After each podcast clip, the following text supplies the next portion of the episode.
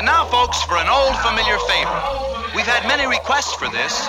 It's a simple little sentimental song. And I certainly hope all you sentimental folks out there are going to enjoy it. Ready, fellas?